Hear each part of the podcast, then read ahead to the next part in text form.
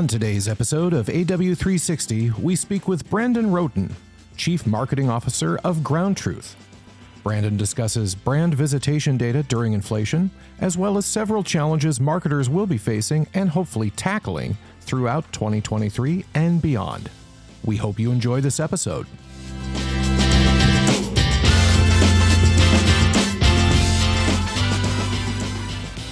Brandon, welcome to the AW360 podcast. I'm pleased to have you on today.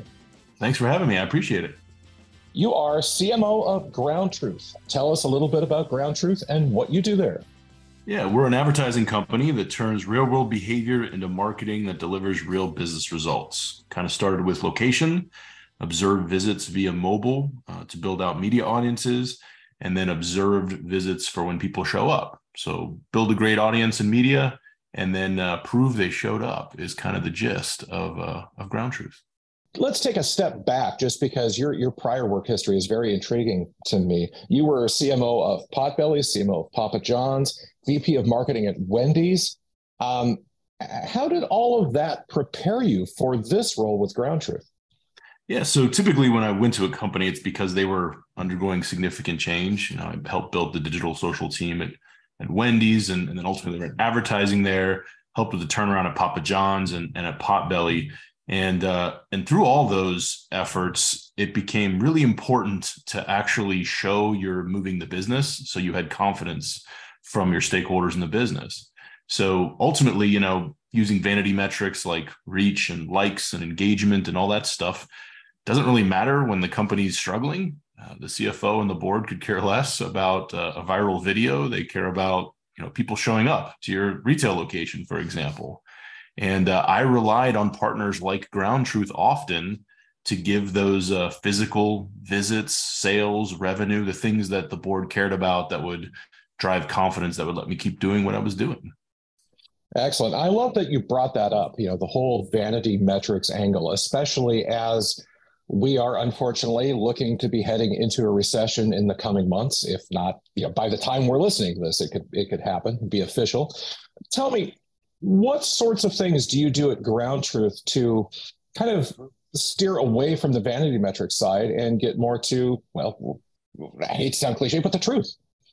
Yeah, so we measure actual observed visits um, and are starting to incorporate additional technologies like purchases into our world. So, mm-hmm. you know, there's nothing wrong with leading indicators. If you believe that that you know reach or or social engagement is a clear indicator of what your business will actually do, that's great.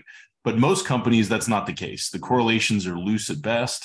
And when you really get down to it, uh, proving that your investment results in increased revenue for your business is really the magic. That's what that's what sways decisions in large organizations and small organizations, frankly. And uh, and ground truth as a, a tool actually lets you see did someone show up? Did they you know go through your drive through did they walk into your lot? Did they physically go into your building? All anonymized all privacy safe but it lets you connect those dots between the advertising and the actual effect. Did someone do the thing you wanted them to do? You don't have to make all those assumptions, which get you into trouble. Take me through, if you can, at a very high level, understanding, of course, that this is probably a, a pretty complex process. But let's say you were onboarding me as a new client because I have this this dream to have a drive-through ice cream restaurant, which is actually a little bit true. What would getting affiliated with Ground Truth look like for me? You know, let's say I had a fairly strong social presence, but I'm struggling to get customers into the drive through to begin with. Yeah. So first you connect with us on your goals. You you want people to show up maybe during the summer when you're going to open and when you know your high season is and and maybe you know who your competitors are nearby. You know who, you know, who your, your ice cream enemies are in the neighborhood. you would give us that information to let us know what you want to achieve. Then we'd look at the the actual blueprinted we call it uh, areas of your business and businesses near your you and the neighborhoods around you the people that actually live work and and maybe consume ice cream near you then we would help you define an audience. So you say i want people that you know have kids and live within three or four miles and and are visiting other places for ice cream. That's an audience we can actually build for you and then serve ads to those people. Maybe serve ads to those people during a certain time of day or when they happen to be reporting you know near your location. Maybe they're in the mall next door uh, to your uh, ice cream shop for example. So we work with you to define those audiences figure out what is the ideal way to target uh, the customers that you want to to actually have show up to your business. And then we deliver ads across every screen uh, ctv mobile um, across the board. So uh, so people are likely to be aware of your business and then ultimately show you whether they showed up or not. So our our uh, our kind of end state here is we can tell you did someone that was exposed to an ad actually uh, you know show up at your location to to connect all the dots? And when all of this is anonymous how do you go about building those audiences? That's you know one of the things that our industry seems to struggle with more recently you know with the, the pending death of the cookie and you know all of these data privacy issues. How do you go about really targeting those audiences anonymously? Yeah we work with a lot of data partners to help us uh, pull audiences in but uh, but we we've got firsthand experience of this. We actually own the weatherbug app for example so that lets us in real time you know see uh, what visitation looks like and, and how to actually manage visitation and visitation data uh, as it comes in. Uh, we also have technologies like uh, we have a, something we call goat on device uh, technology that that's relatively new for us but what it does is it actually keeps all your data on your device. So we can ping you with all the available audiences and serve you an ad based on what your device says you are um, versus us ever seeing the information so it's a lot of tech in the background, but really, when you get down mm-hmm. to it, um, we've got a pretty sophisticated machine that that ultimately ingests a lot of data from a lot of partners and even from things we own to uh, to build those audiences. Since you joined Ground Truth, what have been the challenges thus far for you? And well, let's just make it a two part question, but we'll just start with that part. Yeah, I think number one, uh, you know, I started very early in my career in B two B, but spent you know the last fifteen ish years in in B two C. B2B oftentimes struggles to explain themselves to, to make their value proposition clear. So one of the struggles that we're working through right now is how do we make it clear what we do to the market and, and to the world? Uh, so that's more of an internal struggle that ultimately uh, we're rebuilding some of our marketing or communications in, in order to to uh, to make sure that's clear. From an external standpoint, uh, it's really getting aligned with marketers so they understand there is a possible way to advertise and then measure the results. And it doesn't you know require ridiculous amounts of tonnage in media. I think mm-hmm. what happened during the pandemic is many people went to performance at first that got expensive and and a little crazy. So then they went straight to, to more traditional reach metrics reach efforts that you know not everyone can afford and frankly you can't run it all the time if you're a relatively mid-sized or smaller company. And many believe that those are your only two options. It's it's something like a facebook or a google or tv and there's a lot of options in between those two that use data that use good audiences that are measurable from a performance standpoint and don't require you to you know have a multi-million dollar upfront with a traditional media partner so the, the challenge, I think, from, from a marketing standpoint is making sure marketers are aware of that. You have a middle ground that gives you the reach, the precision you want, and ultimately you can put a dollar in and get more than a dollar out and prove it to your organization. You know, taking a sidestep here really quick, just because you, you mentioned television. When you talk TV, are you talking traditional broadcast television or are you talking connected TV or a little bit of both? Uh, a little bit of both, and, and we actually do offer connected TV through our audiences. Um, I'm a huge believer of connected TV. I, have spent hundreds of millions of dollars in it in my career at this point. Um, I think when you get down to it, the the problems you're solving with these things are a little different, right? Um, yeah, anybody can grow a brand by throwing hundreds of millions of dollars into television. That's just a fact, especially when you're when you're young and just starting to grow. But if you have the ability to be more precise with your audiences everyone knows that a relevant message resonates better and tends to have a better ROI. So I'm speaking about television when I say like in the pandemic switch, most people went to just pure reach. You know, throw as many dollars as you can at media, get in front of as many people with as much frequency as you can, and that's the solution to the problem that we have. Um, I'd argue that's a bit lazy, and beyond that is isn't efficient. Uh, so it, it can be done if you have you know hundreds of millions of dollars or billions of dollars as an advertiser but is totally unrealistic for most folks. So I think CTV is absolutely a better route for most brands. And even going, including CTV alongside other targeted efforts that are kind of media agnostic. You know, as far as I'm concerned, a media buyer shouldn't care the form the media takes. They should care if someone does what you ask them to do. And the great thing about, you know, data informed media like like what we do at Ground Truth is we'll serve on whatever device that person uses and if they show up, they show up, and you have proof they showed up, which is uh, which is kind of the dream.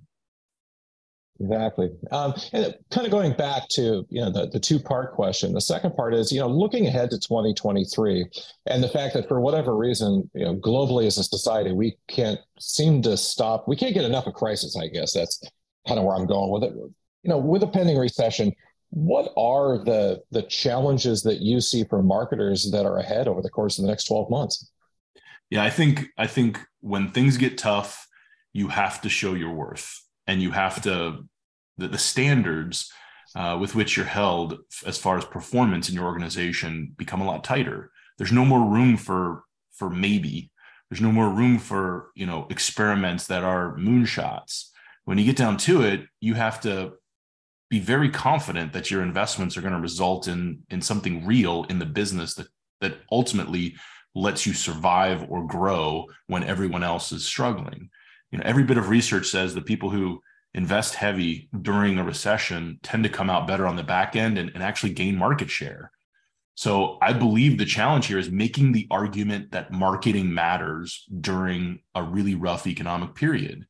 And to me, the evidence you need internally to do that is you need small wins you need to show that you can drive traffic. You need to show that you can improve check. You need to show that you can improve frequency from your customer base and acquire new customers.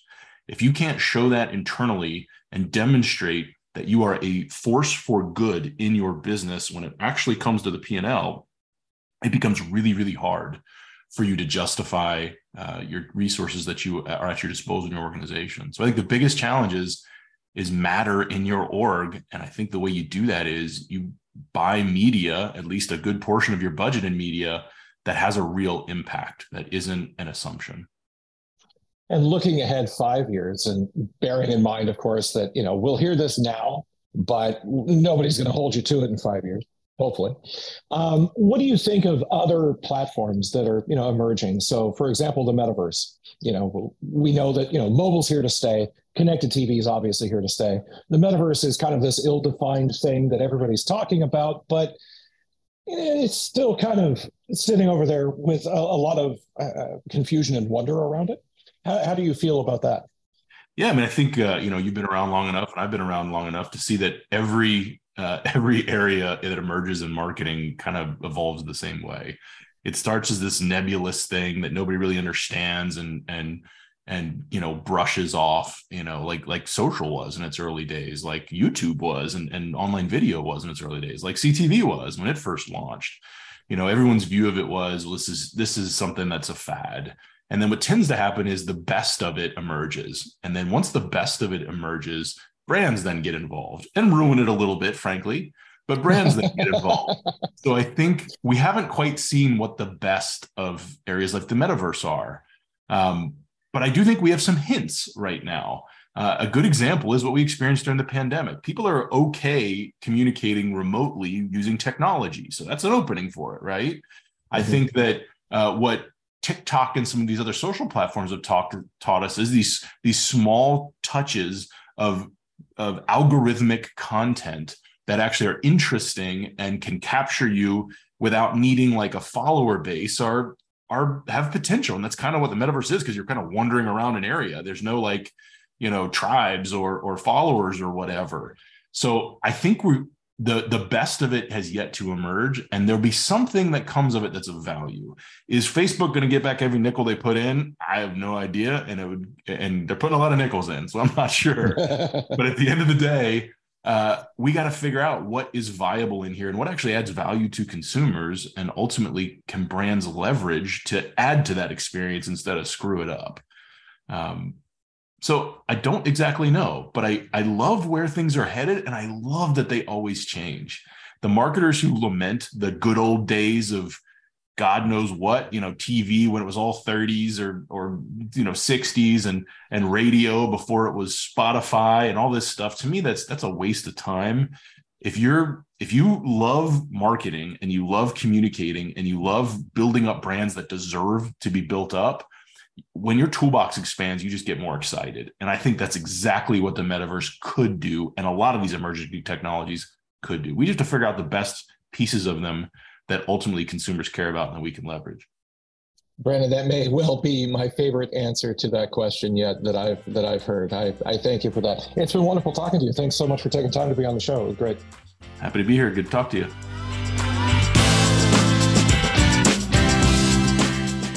Thanks for listening. For more podcasts like this one, be sure to visit www.advertisingweek.com slash podcasts.